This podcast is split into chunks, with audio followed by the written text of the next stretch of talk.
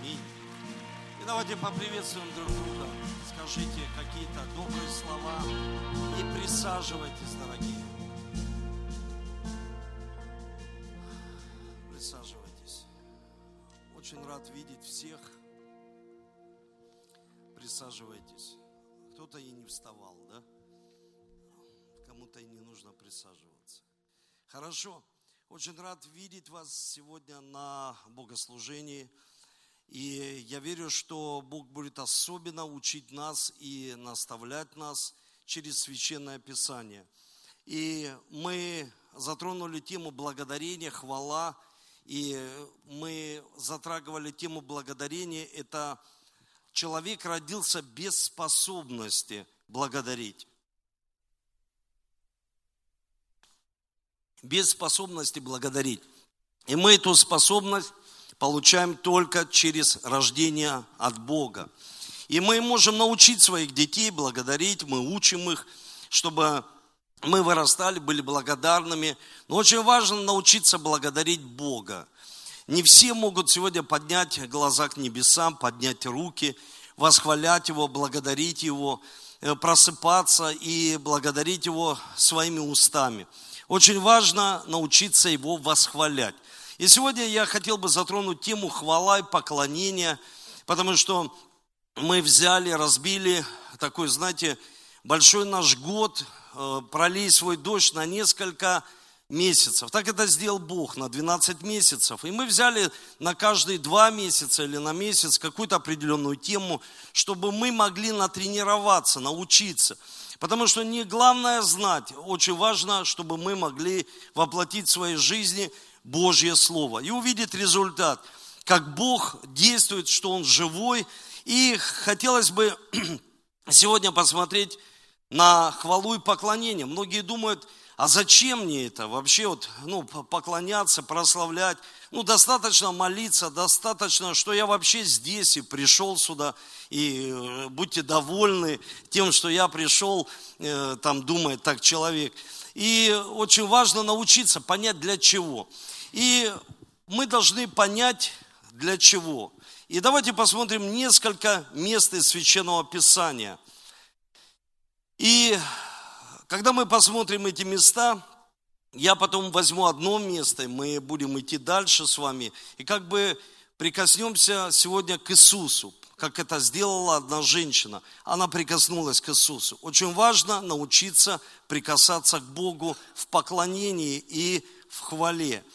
И в Библии говорится, это Псалом 8, 3 э, стих, здесь говорится, из уст младенцев и грудных детей ты устроил хвалу ради врагов твоих, дабы сделать безмолвным врага и мстителя.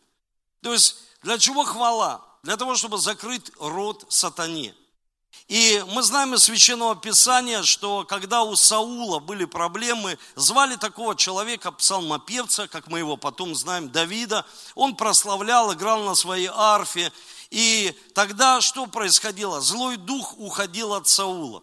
И мы знаем, что хвала очень важна. И почему в Библии говорится, что из уст младенцев и грудных детей. То есть грудные дети и младенцы. То есть это не мы, взрослые люди.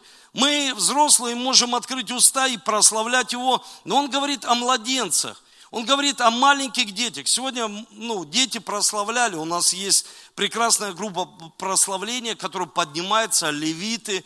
И они прославляют уже Бога. Но мы должны понять, что Бог хочет показать что-то незначительное. Он говорит, даже если младенец маленький будет прославлять, у сатаны будет закрываться рот. И мы должны понять, когда мы прославляем, когда из машины моего автомобиля льется прославление, тогда я знаю, происходит что-то с людьми, знаете, иногда ну, невообразимо, что иногда ты думаешь, простые песни я бы пел, и люди как бы не обращают внимания. Только ты начинаешь прославлять, что-то с людьми происходит. Кому-то не нравится, кто-то начинает жаловаться. Э, люди приходят, да что это такое здесь? Почему вы так Бога громко прославляете? Ну, если я включу другую музыку, никто этого не заметит. Что интересно, Бог очень хочет, чтобы мы прославляли Его. И Он даже говорит, уст младенцев, если даже младенец будет славить, сатана будет закрывать свой рот. Болезнь будет закрывать свой рот. Обстоятельства будут уходить. Почему очень важно прославление? Потому что это обстоятельства, которые у каждого человека, и они окружают нас, они закрывают свой рот. Мы можем по-человечески, да, решать какие-то вопросы, но мы знаем, есть духовный мир, когда сатана закрывает свой рот. И Исайя 60 глава, 18 стих. Здесь говорится, не слышно будет более насилия в земле твоей, опустошение, разорение в пределах твоих. Будешь называть стены твои спасением, ворота твои славою. Вот смотрите, мы, мы понимаем, как верующие люди, спасение приходит не по делам. Что бы ты ни сделал, ты не можешь за, заслужить себе спасение. Только через Голговский крест, только через жертву Иисуса Христа, только по вере, только по вере, когда мы верим в Иисуса, мы получаем оправдание. Не по делам, не моя жертва, не мой там пиджак, не мои деньги, ни, ни, ни, ничто не может меня приблизить к Нему, только жертва Иисуса Христа. И здесь говорится, как будто вокруг нас стена невидимая. Вот знаете, вокруг нас огромная стена – и чтобы мы подошли к этой стене, мы должны понять, что стена – это спасение. Но чтобы войти через эту стену, Библия говорит, это слава. Только ты можешь войти в присутствие Божие. Мы живем в Новом Завете. Ветхий Завет, когда первосвященник, один из всего народа, входил в святая святых, и они все спрашивали, что, принес жертву. И знаете, когда он заходил, к ноге привязывали веревку и колокольчик. И если колокольчик уже не звенел, все понимали, все, первосвященник умер. И его вытаскивали прямо за веревку. Никто не мог входить в святая святых. Но мы живем в Новом Завете. Иисус умер за всех. Жертва принесена за весь мир, чтобы никто не погиб, а имел жизнь и жизнь с избытком. И ворота в присутствие Божие, в которое мы входим, это только слава. В Библии говорится, смотрите, ворота твои славою, спасение – стена, но ворота, как ты можешь войти. И вот очень важно, чтобы человек не знал о прославлении. О, я знаю о прославлении. А чтобы человек прославлял. Вы понимаете, чтобы мы не просто знали какие-то вещи, а чтобы мы могли привести это в действие, чтобы человек открыл свои уста, которые даны. Написано, устами проклинаем и устами восхваляем. Уста наши разжигаются от, э, вообще Библия говорит, от преисподней, от э, вообще гиены огненной. Или же мы прославляем Его и можем увидеть действие. Знаете, не, не каждый человек. Вот когда мы прославляем, а я за вами смотрел сегодня, как вы прославляете. И очень видно, что есть люди прославляют, а есть люди не прославляют. Не потому, что ты эмоциональный или нет. Я холерик, а я там флегматик. Нет.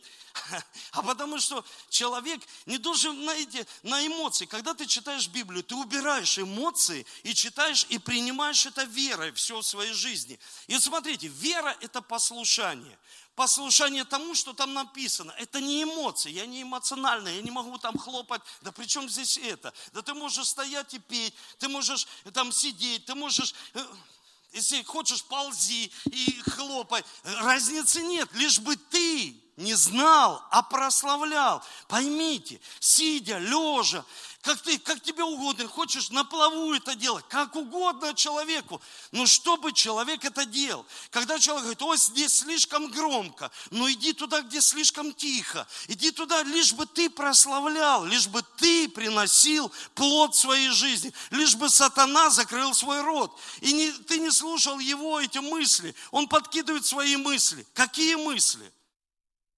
Давайте посмотрим в Священном Писании. Вы понимаете меня, да, о чем я? Псалом 29, мой любимый псалом. Мои дети, когда читают Библию, интересно так, они всегда, Лера говорит, ну давай, Давид, псалмопевец, читай Библию. А почему он, ну, Давид псалмопевец, ну да, Давид псалм, и мой Давид, потому что псалмы маленькие. ну, есть главы побольше, особенно когда ты пророков читаешь. И вообще есть пророки, очень тяжело понять, что они хотели передать нам. я иногда не понимаю. Очень тяжело понять книгу Иезекииля, очень тяжело. Великие учителя богослова, они сказали, очень тяжелые книги.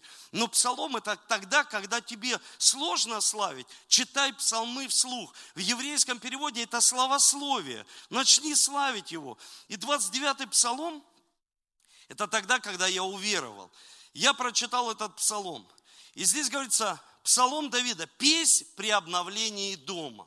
Вот мой дом обновился, я храм Духа Святого. Мой дом, моя жизнь, все обновилось. Даже я на какое-то время переехал в Краснодар. Все обновилось, все полностью. Друзья мои, все обновилось. От обновления по полной программе. Все обновилось в моей жизни.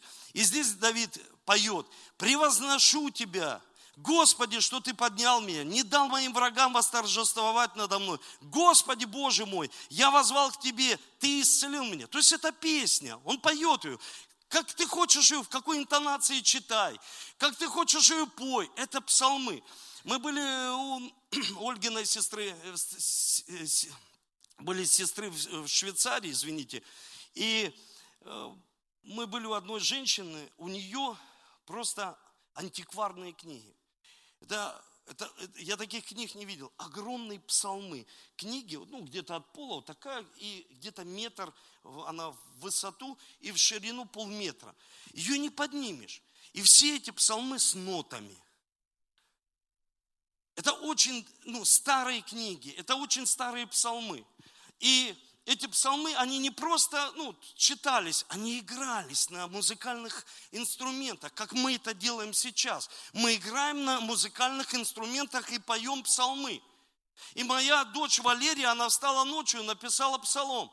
Э, к примеру, Диана Бакалова, а, она просто написала псалом. Почему? Потому что Бог дает псалмы, чтобы мы пели псалмы, чтобы мы были ближе к людям, чтобы люди понимали, что это не прославление человека, церкви, доктрины, там еще чего-то, системы, схемы, а это прославление Бога. Давайте за это Богу поаплодируем. Ты обратил сетование мое, 12 стих, в ликование, снял с меня вретище и припоясал веселье. Знаете, очень много людей сегодня живет в депрессии. Они находятся в депрессионном состоянии не из-за того, что они такие, из-за того, что обстоятельства пришли в их жизнь. И очень много людей подвержены депрессии и не знают, как с ней бороться. Одно из величайших Божьих способов – это прославление это прославлять Его. Когда написано, я сниму с тебя эту одежду. Если мы живем на этой земле, и мы все равно теряем близких людей. Когда я потерял своего отца, он ушел на небеса, но нет рядом человека. И ты прославляешь, и он снимает с тебя это вретище и одевает одежду хвалы. Мы все равно теряем близких людей. Мы видим, раз человек, он был в нашей там церкви, разбился на машине, чемпион мира, прекрасный человек, мы его помним, этого человека, он был. Или человек умер от инфаркта, он был, он, мы его помним, он в нашем сердце. И мы можем скорбить всю жизнь, одеть это в ретище и ходить в черных одеждах. И люди, которые живут рядом, они не будут от тебя получать веселье, радость, подкрепление, вдохновение, назидание они будут от тебя получать просто депрессию. И мы должны понять, что как мы можем измениться? Только через хвалу. Только через хвалу, когда мы восхваляем Его, мы снимаем с себя одежду вретища. И Библия говорит, вретище и припоясал меня весельем. Скажите весельем. Громче скажите веселье. Припоясывает веселье. Радость приходит. Радость. И я хотел бы, чтобы мы посмотрели Марка, 14 глава, 3 стих. Давайте с вами посмотрим. И когда он был в Вифане, в доме Симона Прокаженного, возлежал, пришла женщина с алавастровым сосудом мира из нарда, из чистого драгоценного. Разбив сосуд, возлила ему на голову. Некоторые вознегодовали, говорили между собой, к чему сия трата? Ибо можно было продать более нежели за 300 динариев и раздать нищим. И роптали на нее. Но Иисус сказал, оставьте ее, что ее смущаете? Она добрая сделала для меня. Ибо нищих вы всегда имеете с собой, и когда захотите, можете им благотворить, а меня не всегда. И смотрите, очень важно понять, эта история учит нас, чтобы мы хвалили Его и прославляли. И здесь даже в Библии написано, что где бы ни было проповедано Евангелие, нужно везде говорить об этой женщине.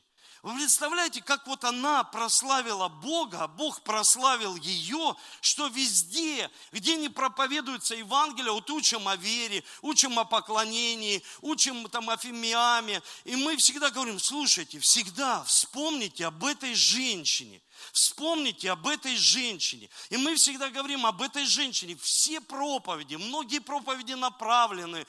И все вспоминают эту женщину, как она прославилась. Она прославилась тем, что она восхвалила и прославила Его. И мы должны понять, когда мы говорим о хвале и поклонении, мы должны понять, кого мы прославляем. Когда мы говорим слово Бог, для нас Бог это лично для меня.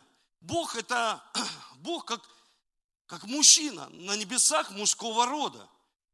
Бог такой, знаете, большой, всемогущий, воин. Для меня Бог. То есть образ Бога, потому что Он передал образ Бога здесь на земле. Он создал Адама, первого человека. Когда Он создает Адама, Он создал его по образу и подобию своему. Библия говорит образ и подобие. И мужчина стал славой Божией а женщина славой своего мужа. И поэтому настолько, насколько поднимается муж, настолько он прославляет свою жену. И поэтому, когда человек, вот он стал президентом, и говорит, первая леди, то есть всегда говорится о том, насколько она может подняться, благодаря тому, насколько поднимается он. Но человек, когда поймет, что от него это не зависит, Конечно, зависит на 50%, но все зависит от того, какой ты план осуществляешь в жизни и смысл ли есть того, что ты делаешь на планете Земля. И когда мы понимаем, кого мы прославляем, для нас образ Бога – Отец. Отец, любящий Отец. Отец, мужчина. Всемогущий Бог, который может сделать все – сверхъестественный Бог, вездесущий. Вот представьте, сколько у него имен. Егова Рафа, Бог-целитель. Но кто он для тебя? Бог-обеспечитель. Вот мы приходим, и мы начинаем его славить. Бог-обеспечитель, целитель мой, спаситель мой. Кто он для тебя? Мы не можем Бога сделать больше, потому что Он великий Бог, Он всемогущий. Мы собрались здесь, а Он вездесущий, Он везде. Он на улице, он везде, он на всей планете, он везде наполняет всю вселенную, так говорит Священное Писание. Он создал человека, чтобы человек радовался и восхвалял Бога. И самое главное, послушайте, самое главное, чтил его всегда. Чтил, почитал того, кто создал. Невозможно жить на этой земле и не почитать того, кто нас создал и дал нам дыхание жизни.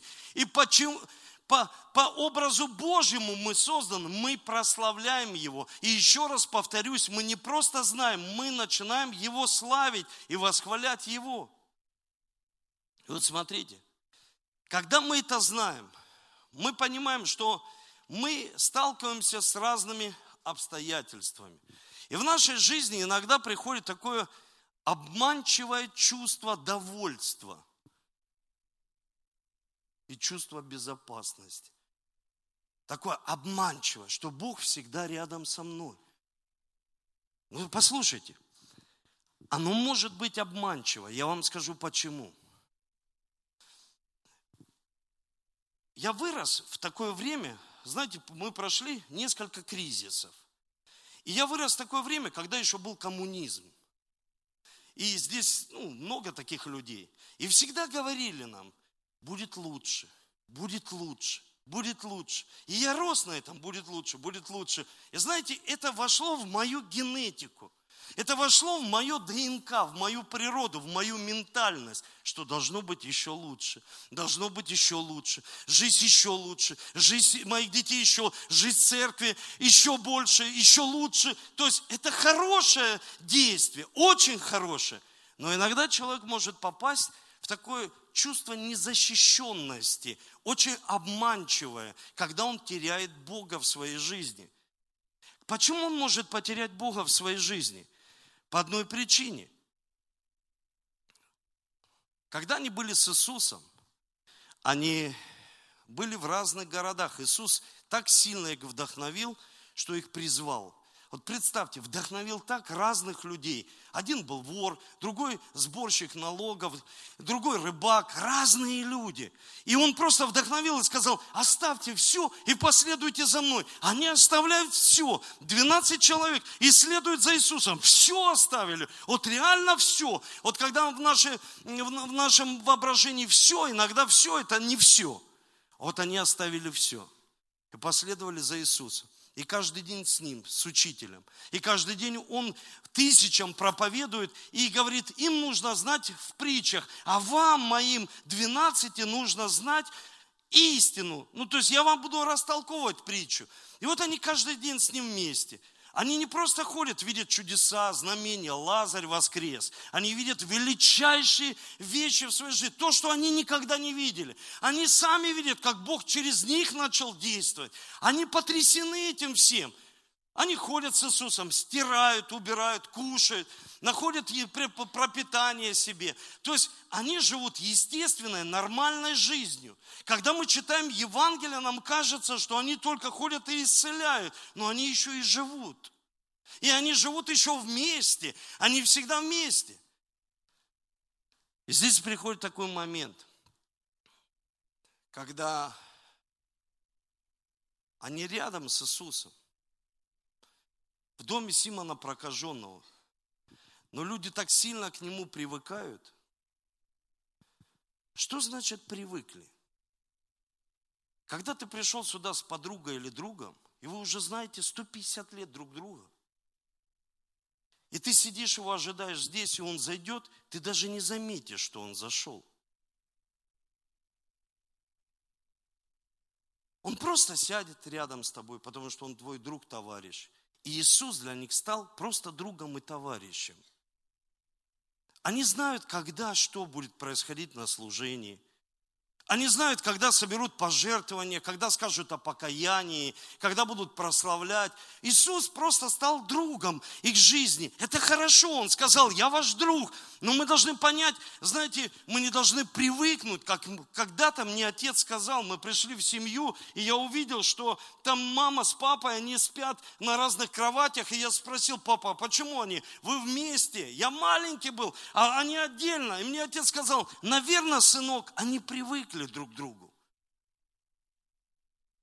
Как можно вначале любить, а потом друг к другу привыкнуть? Как можно любить прославление, любить Бога, а потом к Нему привыкнуть? Вот просто привычка. Люди делают что-то по привычке, и даже когда Бог приходит, вот представьте, они сидели и не замечали Иисуса рядом. Иногда мы сидим за столом, люди в телефонах, люди даже не благодарят Его, когда Он рядом сидит за нашим столом, Иисус, и мы благодарим Его за хлеб насущный и за все, что Он нам дает, и мы даже не замечаем того, кто рядом с нами, кто всегда рядом с нами. И когда Его уже не стало, у людей происходит чувство незащищенности. Я сегодня прочитал новость, когда Пакиява выиграл бой. И я знаю человека, мой друг Хорхе Андрес, он говорит, я летел с ним в самолете, он 6 часов читал Библию, он читает больше, чем я, он прославляет, он его любит, и если он проиграл, он все равно выиграет. Почему? Потому что он любит его. Невозможно любить, а потом привыкнуть и не замечать того, кого ты любишь. Невозможно заметить жену, чтобы ей помочь. Она с ребенком, а он ее не замечает, как будто ее нет. Она что-то несет, э, такие, знаете, ну, замечать тогда, когда мы вот на людях, о, любимая моя.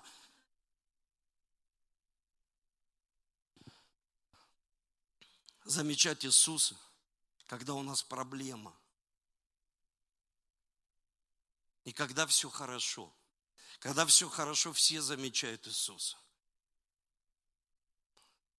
Ко мне подошел брат церкви и сказал, пастор Эдуард, Уже долгое время Бог молчит в моей жизни. Я ему сказал, ну ты же здесь. Он может молчать по двум причинам.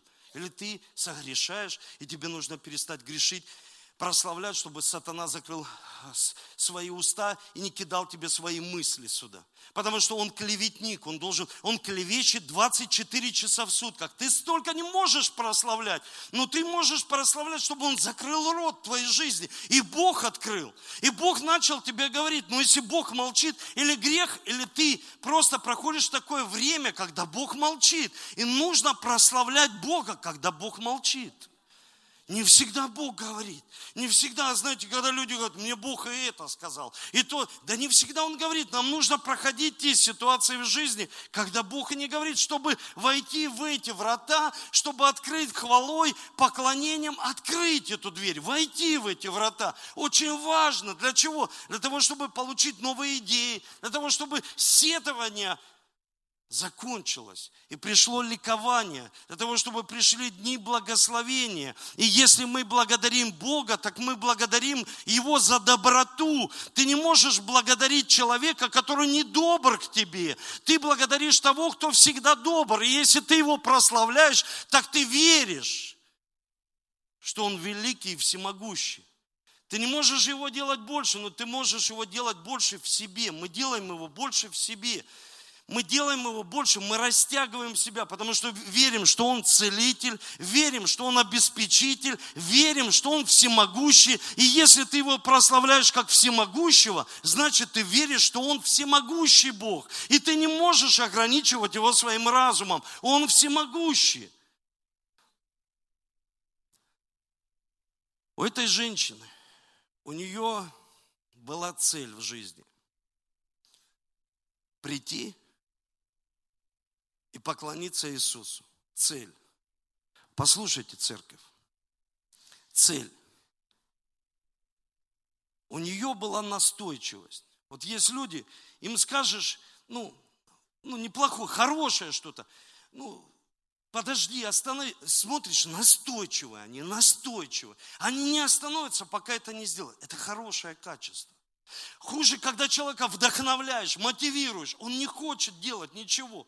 А когда он хочет сам, он делает, у нее появилась настойчивость. И что меня сильно вдохновляет, что она была грешницей.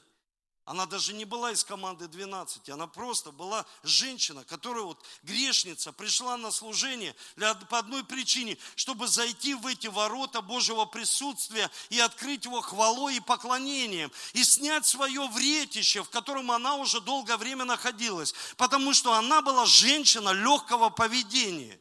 У нее была цель, не люди, не церковь, не доктрина, не собрание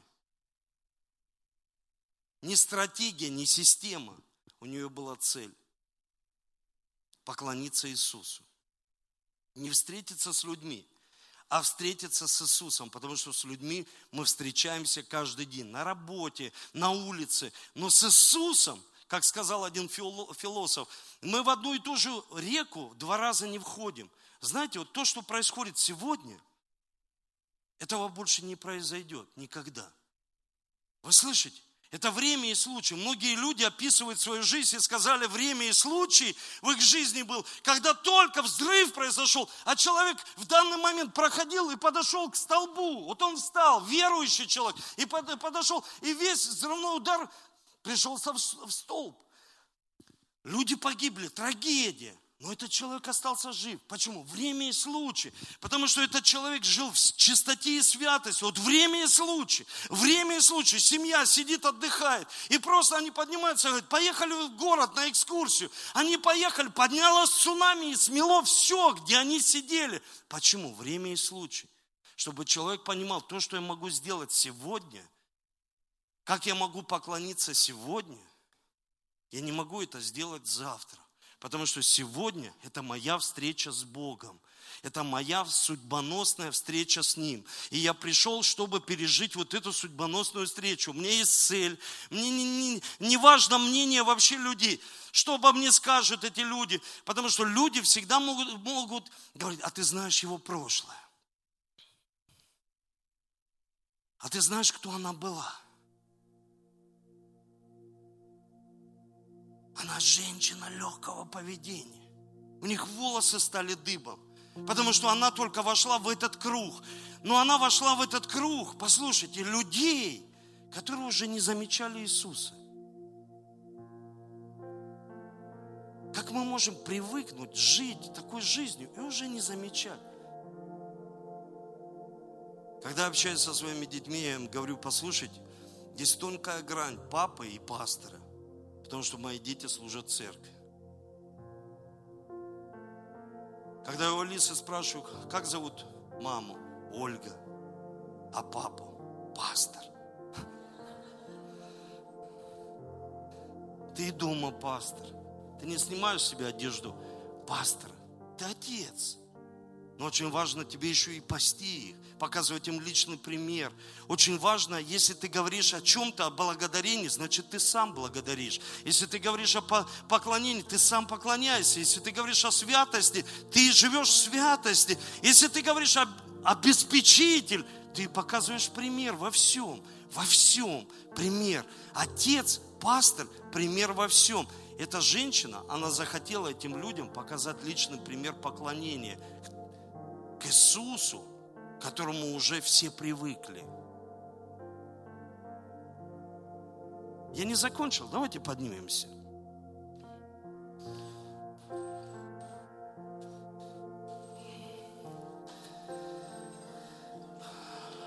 Она взяла самое дорогое, что у нее было. Она взяла благовоние. Когда мы хотим поклоняться, всегда наша плоть не будет давать нам поклоняться. Потому что плоть, она всегда желает, Библия говорит, противного духу. И очень важно понять, в Библии говорится, если мы сбережем свою душу, мы ее потеряем. Эта женщина, она понимала, вот она взяла дорогой мира, дорогие благовония. Она взяла их не для того, чтобы, когда нужно, открою, когда нужно, закрою. Сегодня хороший день, пойду прославлю его. Сегодня хорошо все с мужем. А у кого-то плохо с деньгами, не пойду, не хочу никого славить. Бог, ты знаешь мое сердце, здесь онлайн посмотрю. Я вас приветствую всех, кто смотрит онлайн.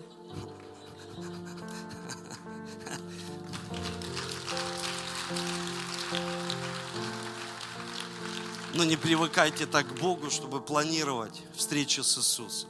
Вы знаете, так люди, Бог создал человека, чтобы он всегда это делал, поклонялся, а мы уже планируем. Значит так, сегодня воскресенье, планирую, э, э, утром нету, утром это, э, на третье, на третье, потому что надо запланировать встречу, со, встречу с тем, кто нас создал. Единственный день, который он сказал, чтите меня в этот день, оставьте все.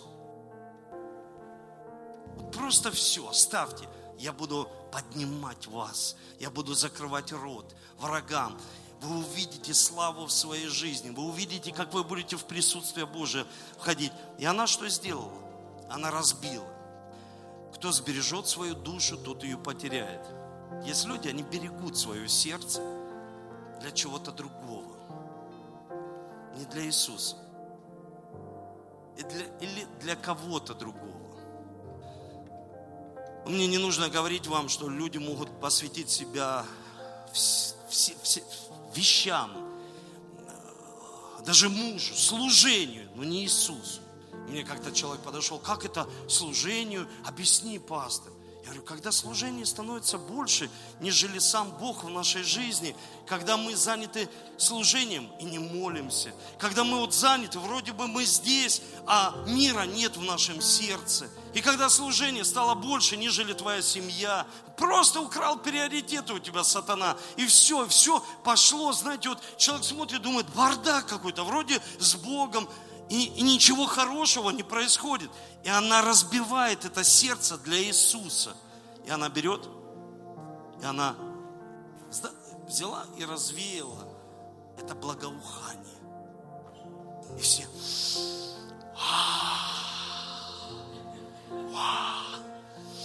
Благоухание.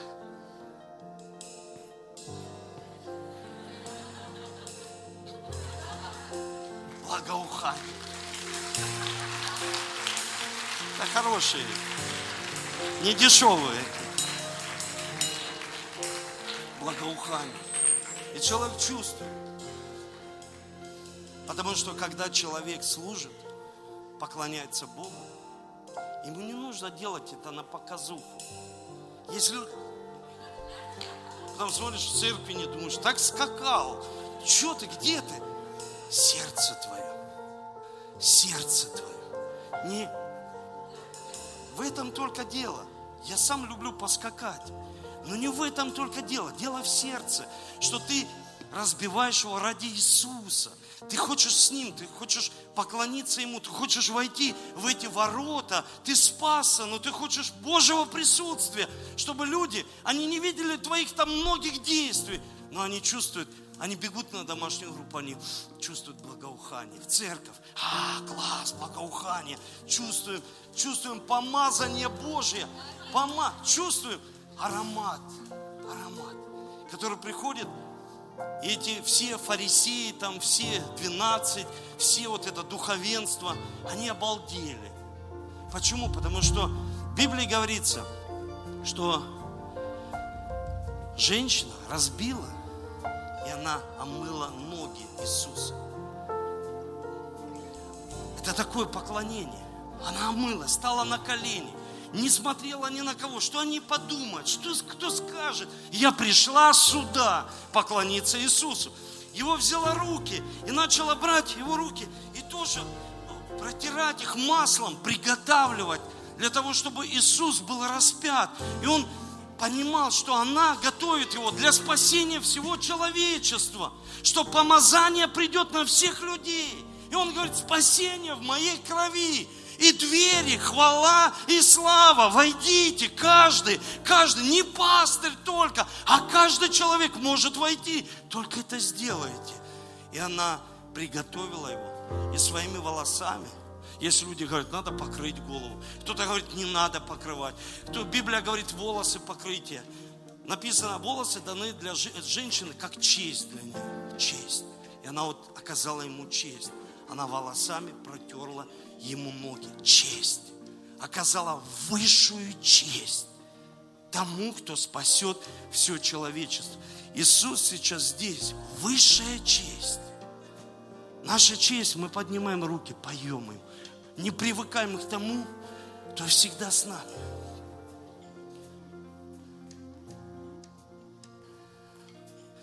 Служение – Это не просто, чтобы Бог исцелил меня. Да и аминь. И это. Не просто, чтобы благословил меня. Да. А поклониться Ему и оказать Ему великую честь и славу, чтобы принести домой благоухание. Не ропот, как эти люди сидели, начали с Иисусом. Представьте, с Иисусом, а начали роптать. Ученики с Иисусом – начали роптать.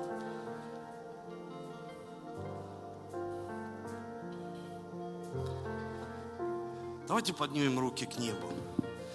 И будем сейчас оказывать Ему честь, поклоняться Ему, прославлять Его по-настоящему, от всего сердца, чтобы мы говорили Ему слова благодарности, чтобы мы принесли благоухание, вошли в это Божье присутствие. Очень важно для нас научиться входить, научить своих детей истину, передать из поколения в поколение, научить их входить в Божье присутствие, потому что в Божьем присутствии есть все для человека, все для человека. Иосиф почему таким стал? Потому что Бог был с ним. Иисус почему исцелял? Потому что Бог был с ним. Везде на протяжении всей Библии помазание – это когда Бог с нами – Давайте поклоняться.